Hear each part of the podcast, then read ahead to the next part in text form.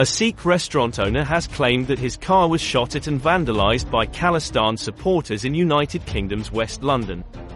He had earlier received threats from Khalistani elements for being vocal against them. The man said that his family has been subjected to constant threats of violence and rape by alleged Khalistan supporters. Meanwhile, a row started after India's High Commissioner to the UK, Vikram Doraiswami, was stopped from entering a Gurudwara in Scotland.